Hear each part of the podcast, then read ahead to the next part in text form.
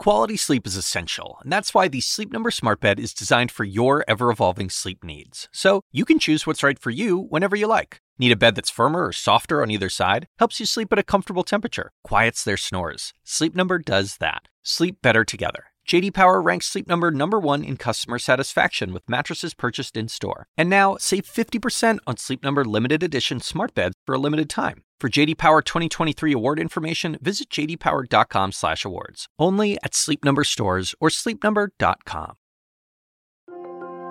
Promising news that Moderna's coronavirus vaccine is a stunning 94.5% effective. We have two vaccines that are really quite effective. So I think this is a really strong step forward to where we want to be about getting control of this outbreak. This week, Moderna announced positive preliminary results for its COVID 19 vaccine.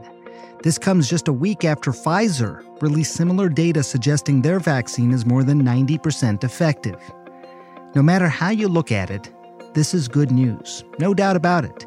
But it does raise the next logical question when a vaccine becomes available, who's going to get it first? President Trump has said that states should prioritize frontline workers, the elderly, and high risk Americans. But if you do the math, those groups could easily add up to more than the number of doses that will be immediately available if one or even both of these vaccines are authorized. On top of that, there is a complex distribution plan to be sorted out. One major hurdle, for example, is that Pfizer's vaccine in particular must be kept at extremely cold temperatures until it's ready to be administered, so low that not every healthcare facility has the proper equipment to store it. Today, we'll look at the factors the government will have to weigh when determining where and to whom the vaccine will go first.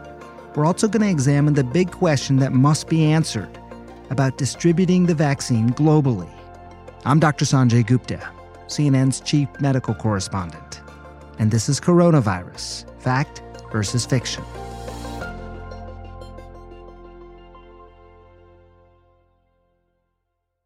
Well, you know, that issue divides in two ways. One is, are we going to have supplies of vaccine that we share with the world? And then the second part is, okay, if we kept them here at home, who's going first among Americans? Art Caplan is a professor of bioethics at the NYU Grossman School of Medicine. He is one of the nation's leading bioethicists and someone whose opinion I really value.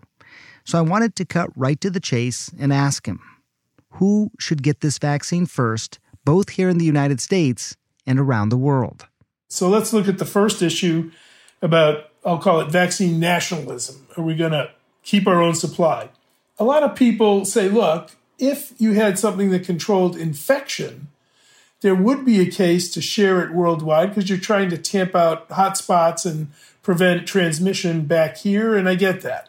But if these vaccines look like, or at least we know, that they're going to prevent symptoms and maybe progression to death or hospitalization, I think the case gets strong then for using the vaccine supply here.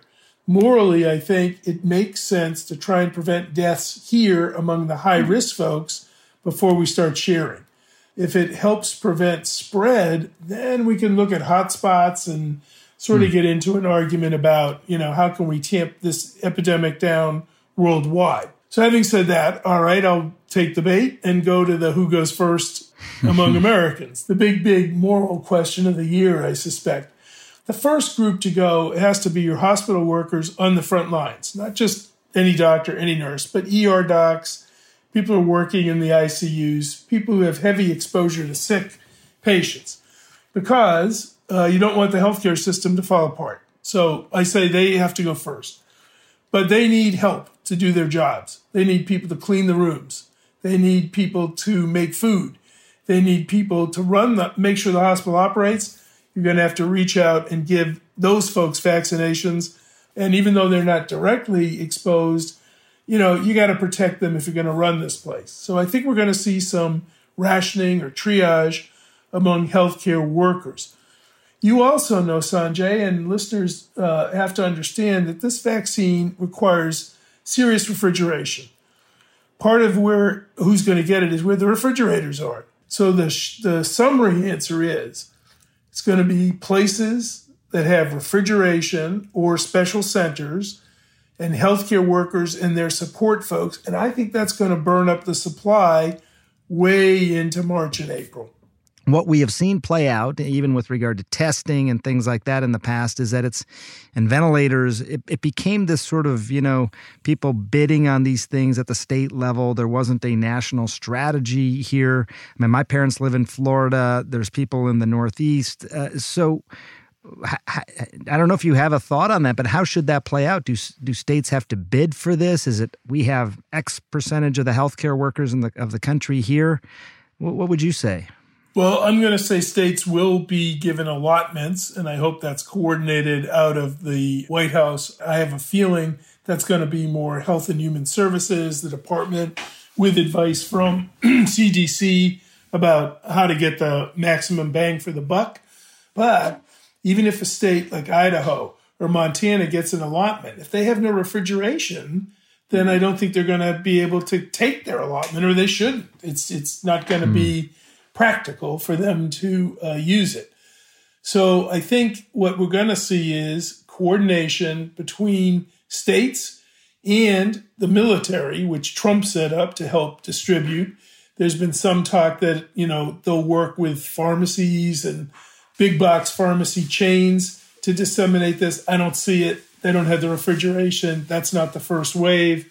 Hmm. First wave is the Army gets the refrigerator to some site in Idaho, some site in Utah, and then people are going to have to go there to get vaccinated. My guess is you would then start looking at people who are at high risk. Is that right? The elderly right. and people with. Would it make sense to vaccinate everyone above a certain age first? I mean, how would you approach that? I think uh, at that point, you're really trying to get vaccine to the elderly particularly high risk elderly, people with chronic illness, people with disabilities seem to die at the highest rate. So I think they need protection. Then you're also looking at folks, I think, who are in the meatpacking industry. You've seen big outbreaks there. Some neighborhoods in the US have been particularly heavily hit where I think healthcare is poor. I think that wipes out the next wave of vaccination. So I'm thinking for the average person, they're really not going to see it till the summer Uh, or the fall. Now, that may sound bad, but if you got these other folks protected and you balance the healthcare system so it's not overwhelmed, those are not small achievements. That's why I come back to my perhaps unusual optimism you are striking a note of optimism. I have felt that way too. I, although I got to tell you, there's so many days over this past year, I wake up with a pit in my stomach, or I just, I just like it's it's hard to fathom sort of what is happening. One thing we do know as well is that there are certain demographics in this country, Black, Latino, Native Americans, that have been hit disproportionately hard by this virus. Hospitalization rates over four times that of of white America. What are the ethical implications of prioritizing this vaccine for some races over others? I don't think we prioritize by race. What I think we do is we prioritize by poverty and race so that the groups that seem to be getting really hit terribly hard by this virus, if you're a wealthy uh, African American person in the suburbs of uh, Atlanta, I don't think you're at greater risk because of race than you would be if you were a white wealthy resident in the suburbs of Atlanta. But what I do think is true is that poor minorities are getting clobbered. So that's what you have to watch. I don't see it as race based. And I'm a little nervous when people start saying, oh, it's race, because then people start to say, well, there must be some biological difference. Mm. And I don't think we know, or there's no evidence for that.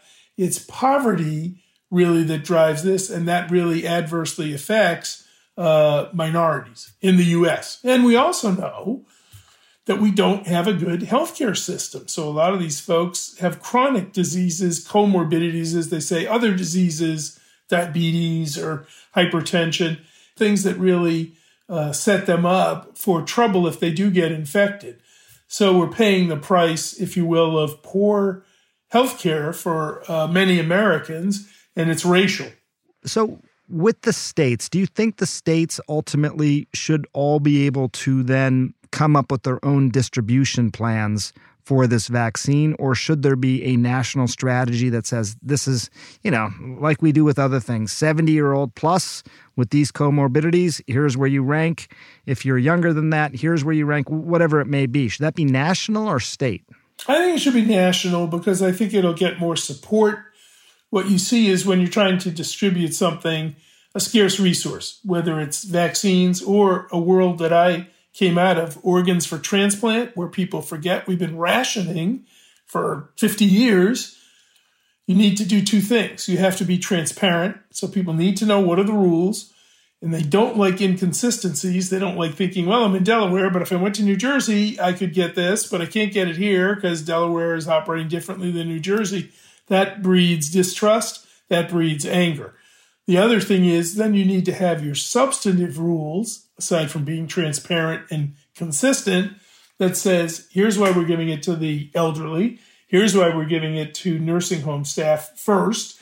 Here's why we're giving it to high risk groups first because this vaccine, let's just say, protects against death if you get it, but it's not that great against protecting against infection. So we've made the rules up that way. I don't think it's smart to have a lot of state by state variation. Then going back to this global thing, there's an international effort, as you know, called COVAX. 170 countries basically signed on to pool their resources to find a vaccine. The idea being that every country who participates then has equal access proportionally to the vaccine. The United States is not a participant in COVAX. What do you, what do you make of that decision? Well, I think vaccine nationalism drove the Trump administration's policy, and they had no interest in WHO. They had no interest in sharing, and they had they been reelected, there's no question in my mind that the position I articulated, which was initial use in the U.S. primarily of vaccine supply would have been their policy. If we had something that really worked to control infection, let's just say that it did both, then I think you're going to see sharing. I think the US will participate in that. Again, it starts to become in our self interest. What I'm not sure I could support is just equal sharing among nations if there are hotspots and if there are other places that aren't. That doesn't make any sense, what you've got to do, it's like fighting fires, uh, forest fires. You want to make sure you're putting out the brush fires so they don't become raging fires, sadly, like we see now in the US and some other countries. So you want to target your vaccine supplies where it makes the most sense, prevent the most deaths, control the most infectious spread. But I wouldn't worry too much about the US not being a part of COVAX. I think we'll be back in the WHO. I think we'll be back trying to cooperate, uh, certainly after January 20th. You can expect to hear a lot more about potential vaccines in the coming weeks and months. We'll hear which, if any, gets emergency use authorization or even outright approval, what the data tells us about their safety and effectiveness, and then the plans for getting those vaccines to the public and how all of this will be happening as the United States prepares to transition to a new presidential administration. There's a lot that still needs to be figured out. It's going to require cooperation at all levels of government and all across the country's complicated healthcare system. It's going to require a lot of patience from all of us as well.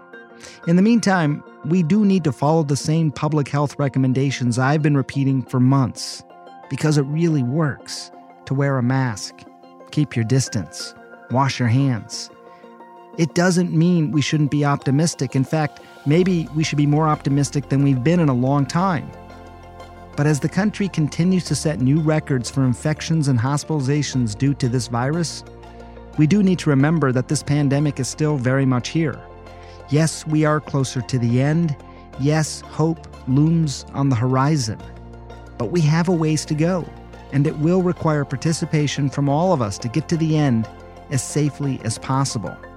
All of us could save a lot of lives. If you have any questions for me, please send a voice memo to asksanjay at cnn.com. You might hear it on an upcoming podcast. We'll be back tomorrow. Thanks for listening.